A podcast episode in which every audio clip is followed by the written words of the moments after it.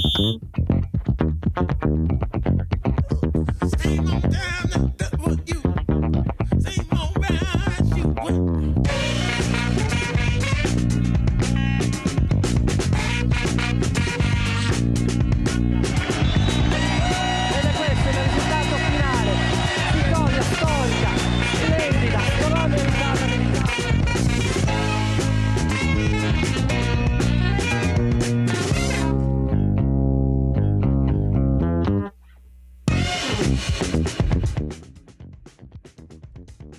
Arbitrare non è solamente fare il fischio o il non fischio al momento giusto, ma è davvero tanto altro. Se ci fate caso quando osservate qualcuno in campo, immediatamente dopo la correttezza della sua chiamata, sono pronto a scommettere che ciascuno di voi rimane colpito dalla stessa cosa, ossia da come quella persona comunica con i giocatori, con gli allenatori e con il tavolo.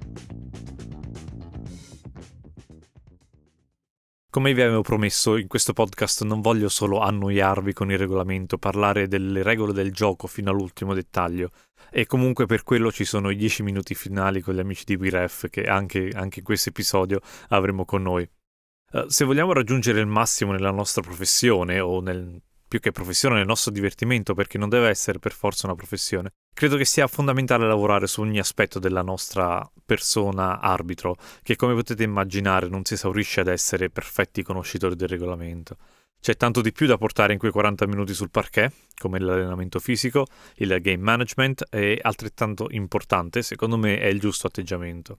E appunto il giusto atteggiamento si declina in molti modi differenti che sono spesso profondamente collegati e sono dipendenti dal modo in cui comunichiamo. A volte il modo di porsi e di parlare con i giocatori gli allenatori può davvero fare la differenza.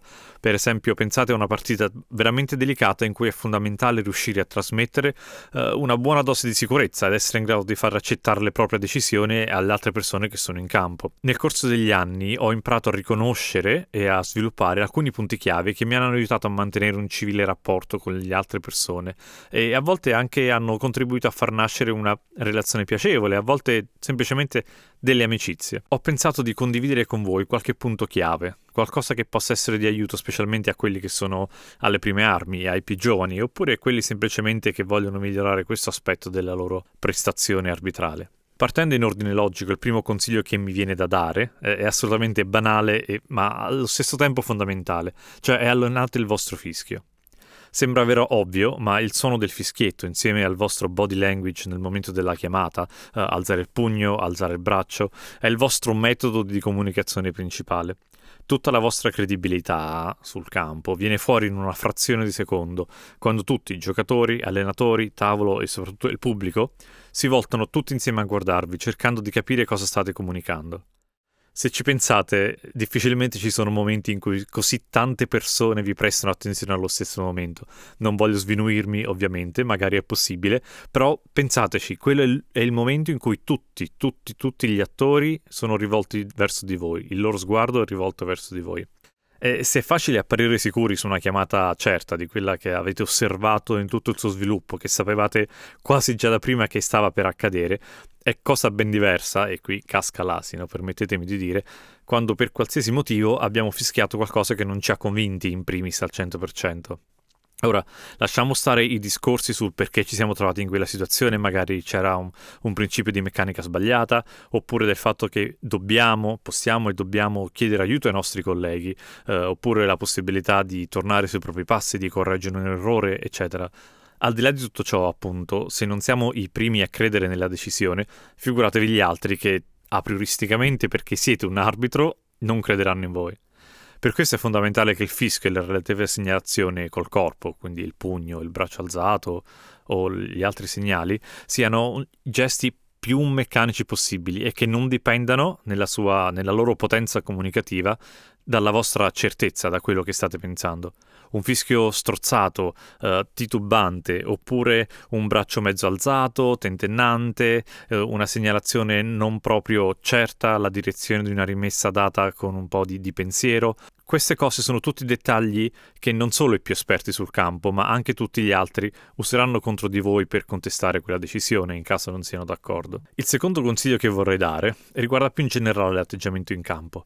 Sappiamo benissimo che i vizi più diffusi tra noi fischietti sono l'arroganza, la saccenza e il protagonismo. Chiedete a qualsiasi giocatore o a qualsiasi allenatore, vi menzioneranno una di queste parole come prima cosa. Ovviamente sarà una, un consiglio non imparziale, però effettivamente c'è un fondo di verità.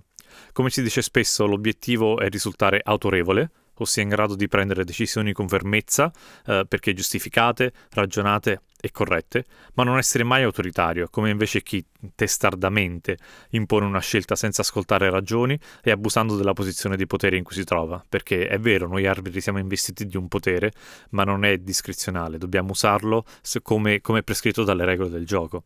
Ci sono due concetti fondamentali che ripeto a me stesso ogni volta che entro in campo e trovo davvero utili a impostare il mio stato mentale prima di una partita.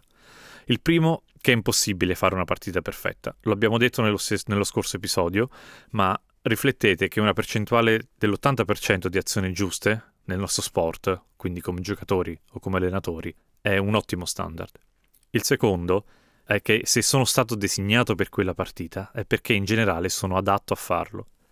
Questo secondo pensiero ha una serie di conseguenze, almeno due. Per prima cosa aiuta a calmarmi dall'agitazione e dall'ansia che posso avere prima di scendere in campo per un match difficile. Uh, penso effettivamente uh, io sono spaventato, non so se potrò reggere, se sono in grado di arbitrare questa partita, perché magari è una gara di playoff, finirà punto a punto e c'è molto in ballo.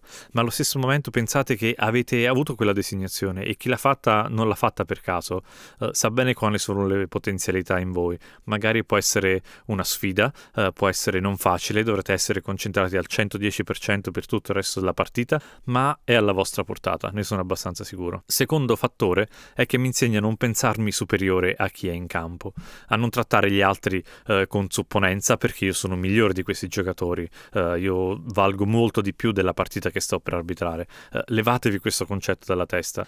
Provate a fare lo stesso ragionamento eh, specchiato a chi si lamenta con voi di qualche errore tutti amano sentirsi bravissimi, tutti vorrebbero essere in Serie A, in Eurolega, in NBA e tutti pensano di meritare il massimo in termini di qualità, eh, qualità arbitrale ovviamente, ma la verità è che le partite, squadre, i campionati e gli arbitri sono tutti fattori proporzionati tra di loro e in cerca di un costante miglioramento e di avanzamento, tutti insieme, nessuno escluso.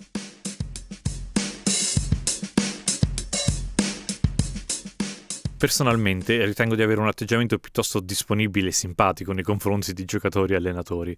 Cerco di strammatizzare in situazioni che tendono a scaldarsi e non negare mai una risposta cordiale a una domanda educata. Una grande lezione che ho imparato sul campo, e porto dietro nella mia vita al di fuori della pallacanestro però, è che Attenzione, non tutti hanno il vostro senso dell'umorismo, specialmente se siete davvero bravi a fare delle battute. Se conoscete il vostro interlocutore non ci saranno problemi, ma fare battute a un giocatore nel pieno del suo momento agonistico che non coglie lo spirito di quella, di quella battuta può avere effetti davvero devastanti. Non volete assolutamente passare come quelli che stanno prendendo in giro chi sta giocando.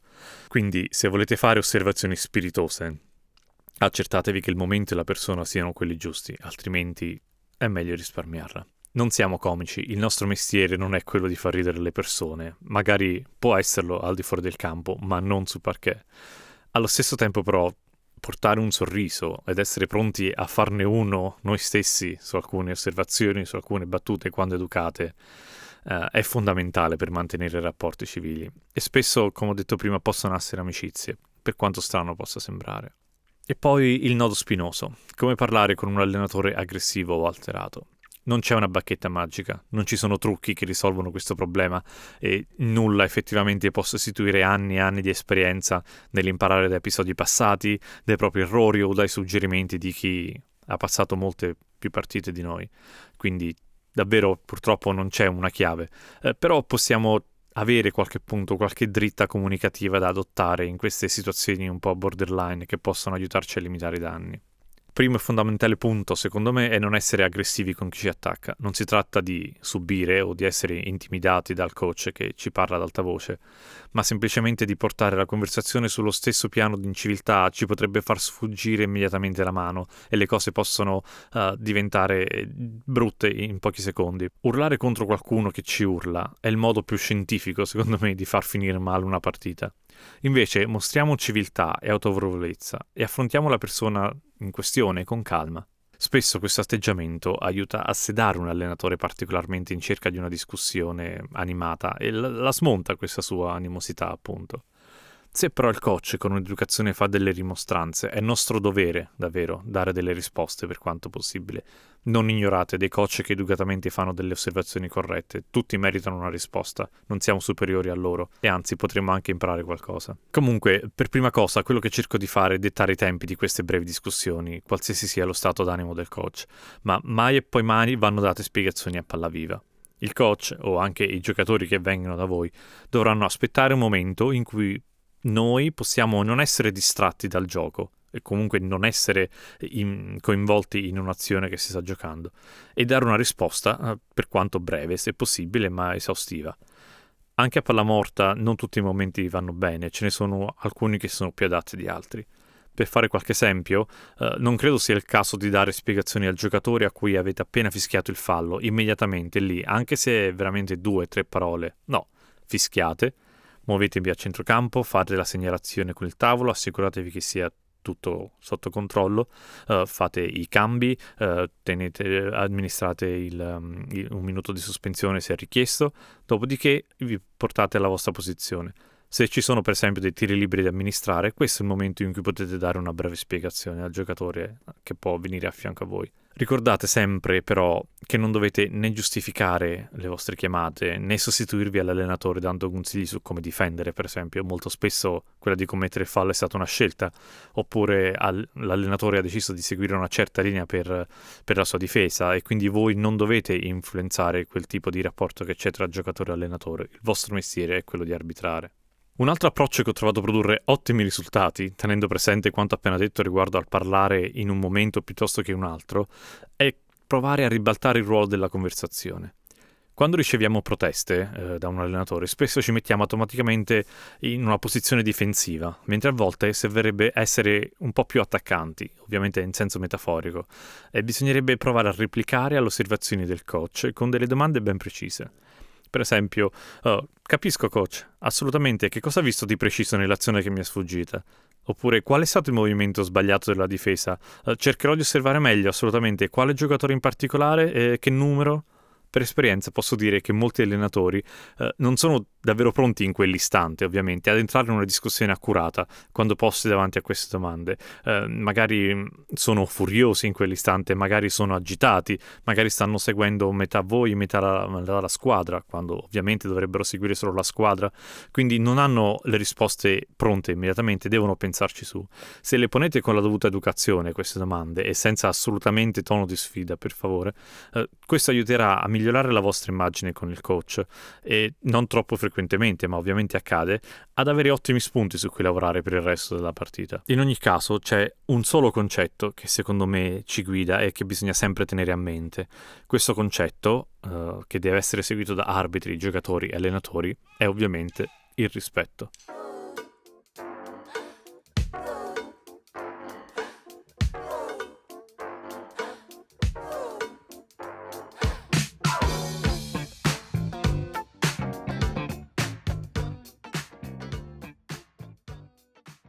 Tal proposito, parlando appunto di rispetto, vorrei condividere con voi un episodio, o meglio un'intera partita, che mi è accaduto non troppo tempo fa e che mi ha dato veramente tanto da riflettere su questo, su questo concetto di rispetto.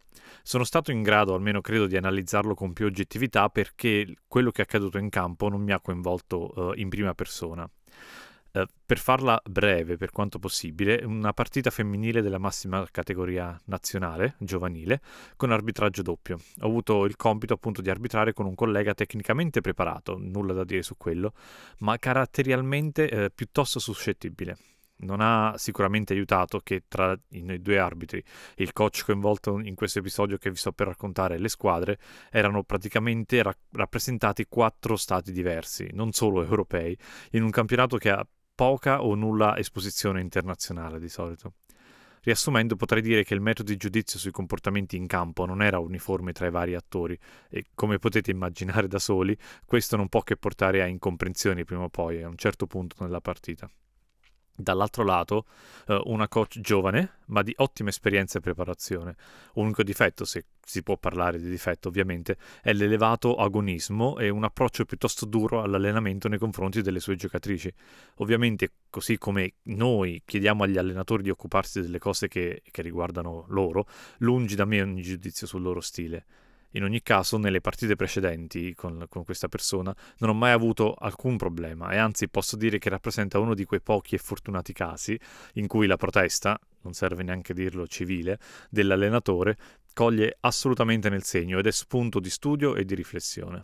Personalmente eh, adoro queste situazioni perché nella scarsezza di, degli osservatori e di un allenamento tecnico costante eh, sono pochi gli spunti utili che abbiamo per migliorarci. Ho ancora in mente un appunto che mi fece eh, nella scorsa stagione su un fallo difensivo chiamato a una delle sue giocatrici, eh, che diede il via a un mio personale approfondito studio sulla corretta posizione difensiva in movimento.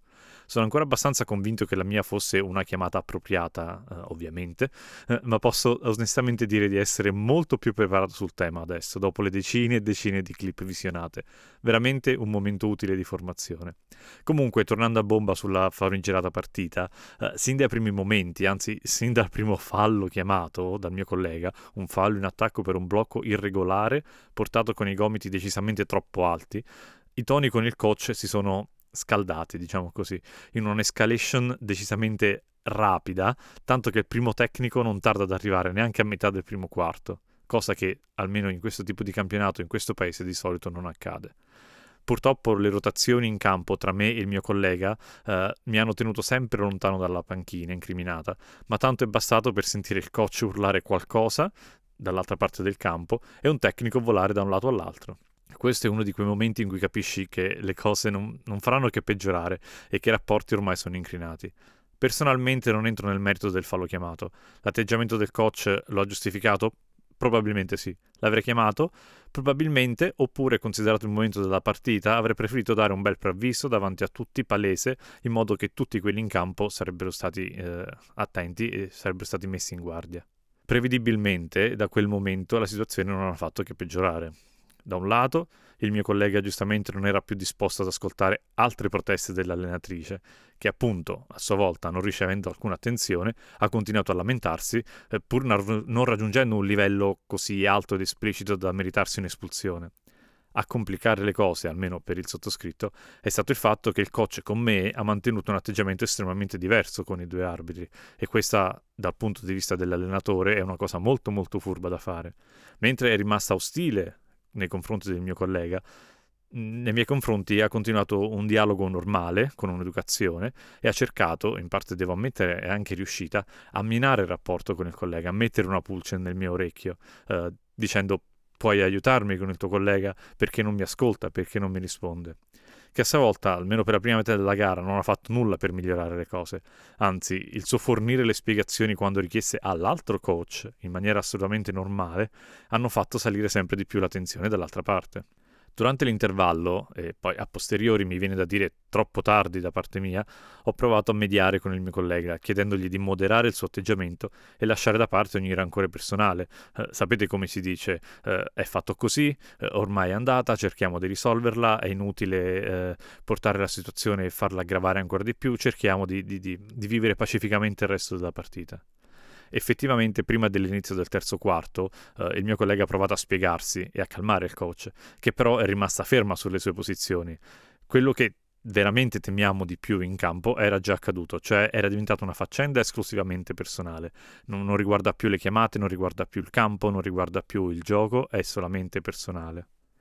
Ed è qui che volevo arrivare sostanzialmente con questo mio racconto e chiedo davvero perdono per essermi dilungato tanto in questo episodio. Da un singolo attimo, eh, preso con l'atteggiamento sbagliato, appunto il primo fallo chiamato, dalla pretesa di ciascuna delle parti di voler insegnare qualcosa all'altra parte, cioè dal coach che vuole imporre un tipo di comunicazione con l'arbitro, un tipo di dialogo, e l'arbitro dall'altro lato che giudica il coach per il suo stile di allenare, si è accesa una miccia che ha fatto esplodere quel poco che c'era di buono e sarete sorpresi dal sapere che la partita era tutto tranne che aperta. La squadra della contestatrice, diciamo così, ha vinto di varie decine di punti e chiamate dubbio sbagliate ce ne, state, ce ne, sono state estremamente poche alla fine. Purtroppo la discussione si è protratta ben oltre la fine della partita, quando la sirena suona, eh, con delle ridicole accuse tra ciascuna delle due parti e con me in mezzo che facevo del mio meglio per far finire il tutto in più, pre- in più fretta possibile e con meno danni, ovviamente. Eh, non, non ci si può schierare né con l'una né con l'altra parte, bisogna fare spirito di squadra con il vostro collega assolutamente, ma certe situazioni sono davvero difficili da gestire se la cosa non è mantenuta su un piano civile. La cosa che più mi fa riflettere di quanto è accaduto in questo episodio, oltre ovviamente a spendere ore e ore a cercare di capire cosa avrei dovuto fare io per salvare la situazione, a quanto era il mio potere, è che tutte e due le persone implicate hanno continuato a ripetersi a vicenda di pretendere rispetto. Dopo tutto ciò mi sento di dire una cosa ben chiara. È veramente stupido aspettarsi del rispetto se non siamo i primi a darlo. Vi prometto, o vi minaccio, a seconda dei punti di vista, come preferite, che torneremo a parlare di questo tema nei prossimi episodi, con degli ospiti che avranno da raccontarci molte molte cose su questo. Per il momento la chiudiamo qui e torniamo a prendere in mano il regolamento tecnico che ci regala sempre tante soddisfazioni. Uh, spero siate preparati in tema di interferenza a canestro perché Silvia e Giampaolo di WeRef.it sono tornati anche in questo episodio per il loro angolo tecnico. A proposito, rinnovo l'appello a suggerirci un nome più bello per questa, per questa rubrica. Scriveteci le vostre idee, contattateci sui social, per favore aiutateci a risolvere questo grande problema. Ciao Silvio, ciao Giampaolo, bentornati su 3PO Podcast, mi fa piacere di avervi di nuovo qui con me. Eh, la clip di oggi viene dal campionato italiano e parleremo di interferenza. Eh, volete partire direttamente voi? Buonasera a tutti, anche noi siamo felici di essere qui. Eh, il primo esperimento speriamo sia andato bene eh, questa volta vedremo di essere anche un pochettino più rapidi e concisi. Bene, bene, va benissimo così. In realtà sono convinto che hanno apprezzato la, la lunga disamina dello scorso episodio, quindi... Ce lo devi dire tu poi. Non abbiamo i dati Auditel. Va bene, proviamo questa volta a stare più corti. No, stasera parleremo di interferenza. Eh, in italiano interferenza è un termine unico, anche sul regolamento trovate soltanto interferenza mentre nel regolamento originale si parla di goaltending and interference. Che differenza c'è? Il goaltending è l'interferenza sul tentativo di realizzazione e quindi tratta tutte quelle situazioni in cui dopo che la palla rilasciata per un tiro ha raggiunto il massimo della parabola e comincia la discesa verso il canestro fino a quando la palla tocca il canestro. Dal momento in cui la palla tocca il canestro o anche prima che la palla tocchi il canestro, se qualcuno va a interferire sul canestro che è formato da anello e retina o eventualmente sul tabellone, provocando la fuoriuscita della palla o l'ingresso della palla nel canestro, si tratta di un'interferenza. Ovviamente eh, questa piccola distinzione ci permetterà poi di capire meglio la dinamica di quello che è successo nell'azione della clip che adesso vi racconta Giampaolo.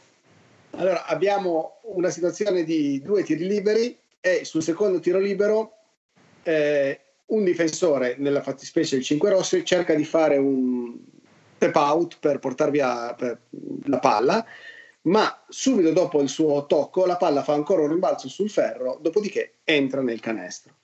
Eh, l'arbitro sanziona una violazione di interferenza e convalida il canestro da un punto eh, in realtà la palla era assolutamente giocabile e da quello che possiamo vedere noi, eh, che abbiamo visto, il, non c'è stato nessuna, nessun tipo di violazione da parte del difensore.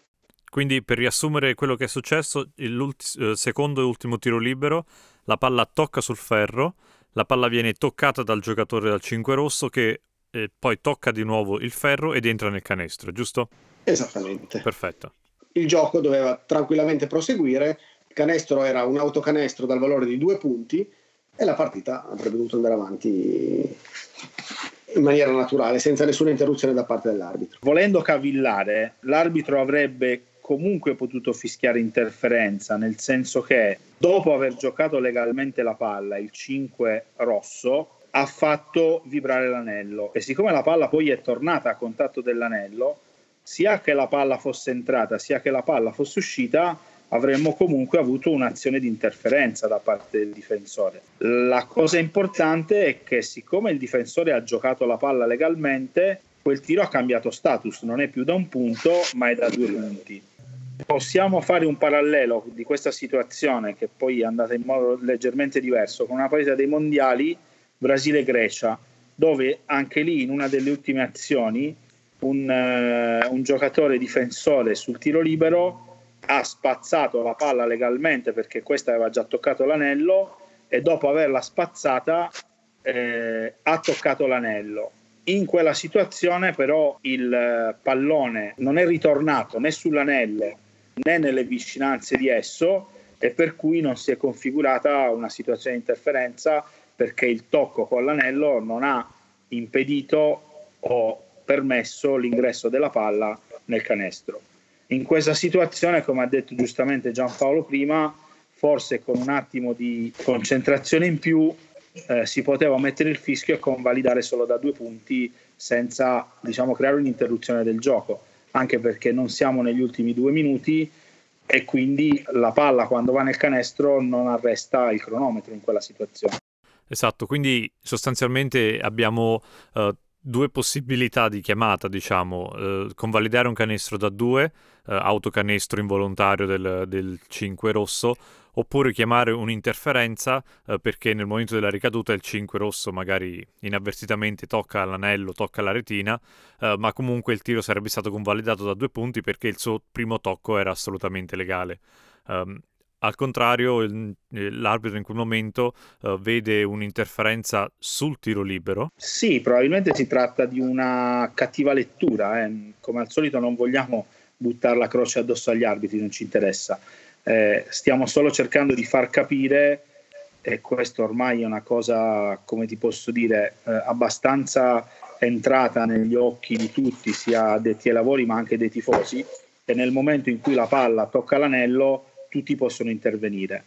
Eh, l'unica piccola cosa da tenere in considerazione è che se la palla ha toccato l'anello è sopra il livello dell'anello e avviene un tocco legale, se quella palla poi finisce nel canestro, il tiro non può valere un punto. Certo, praticamente è come se resettassimo se quel tocco legale del giocatore numero 5 rosso ha eh, in pratica eh, rimesso la, la, palla viva a disposizione di tutti. Quindi se, se, fossi riuscito a tirarla fuori dal canestro dopo il primo tocco, avrebbero giocato la palla tranquillamente e attaccato.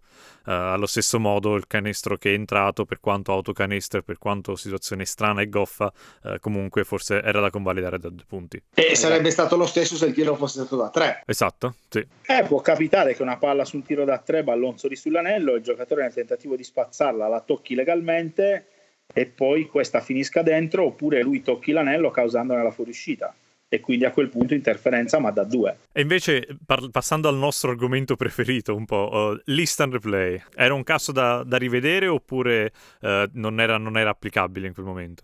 non era applicabile in quel momento perché non siamo negli ultimi due minuti della, della, gara e quindi dovevano prendere la decisione a caldo sul campo in base a quello che avevano visto senza, senza, nessuna possibilità di appello. Bene, quindi direi che la situazione era quella. sì, diciamo che se l'avessero vista, nel, se fosse accaduta negli ultimi due minuti del quarto periodo del supplementare, sarebbero potuti andare a rivedere e avrebbero dovuto annullare la decisione di interferenza valido da un punto e convalidare da due punti, perché eh, negli ultimi due minuti si può vedere anche il valore di un canestro. Per fortuna direi che il, si trattava ancora intorno al quarto o quinto minuto di gioco, c'erano 5 punti di stacco tra le squadre, quindi uh, la situazione forse non è stata così determinante per la partita come al contrario di altre, di altre che abbiamo visto.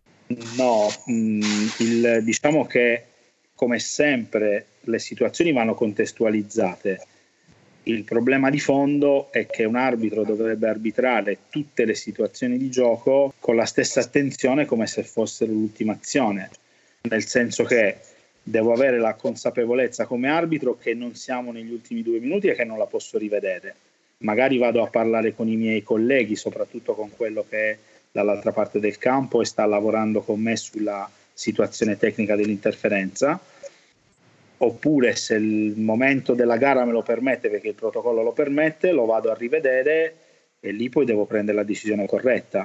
Eh, e quindi lo devo fare conoscendo la regola, conoscendo il protocollo e applicando tutti i passaggi nel modo corretto.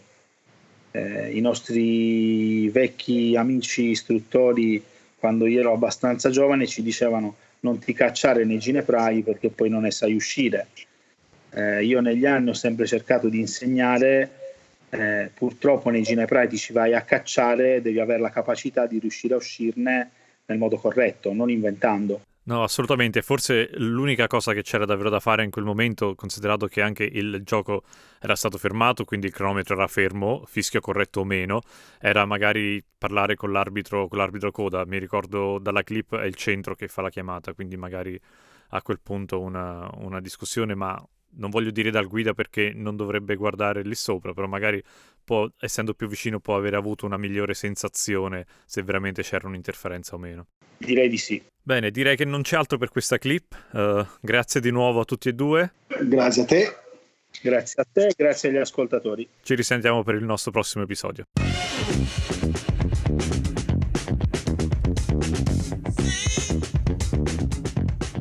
Bene, siamo nuovamente arrivati alla fine per questo secondo episodio di 3PO Podcast. Non sembrava vero, ma ce l'abbiamo fatta anche stavolta. Vi ringrazio come al solito per l'ascolto, così come ringrazio Silvio e Giampaolo per averci portato sul campo con un'altra splendida analisi tecnica. Anche per questo episodio troverete tutti i link e i video alle storie e ai vari contenuti, incluso appunto il video discusso con URF nella pagina dell'episodio sul nostro sito 3po.tommasotani.it.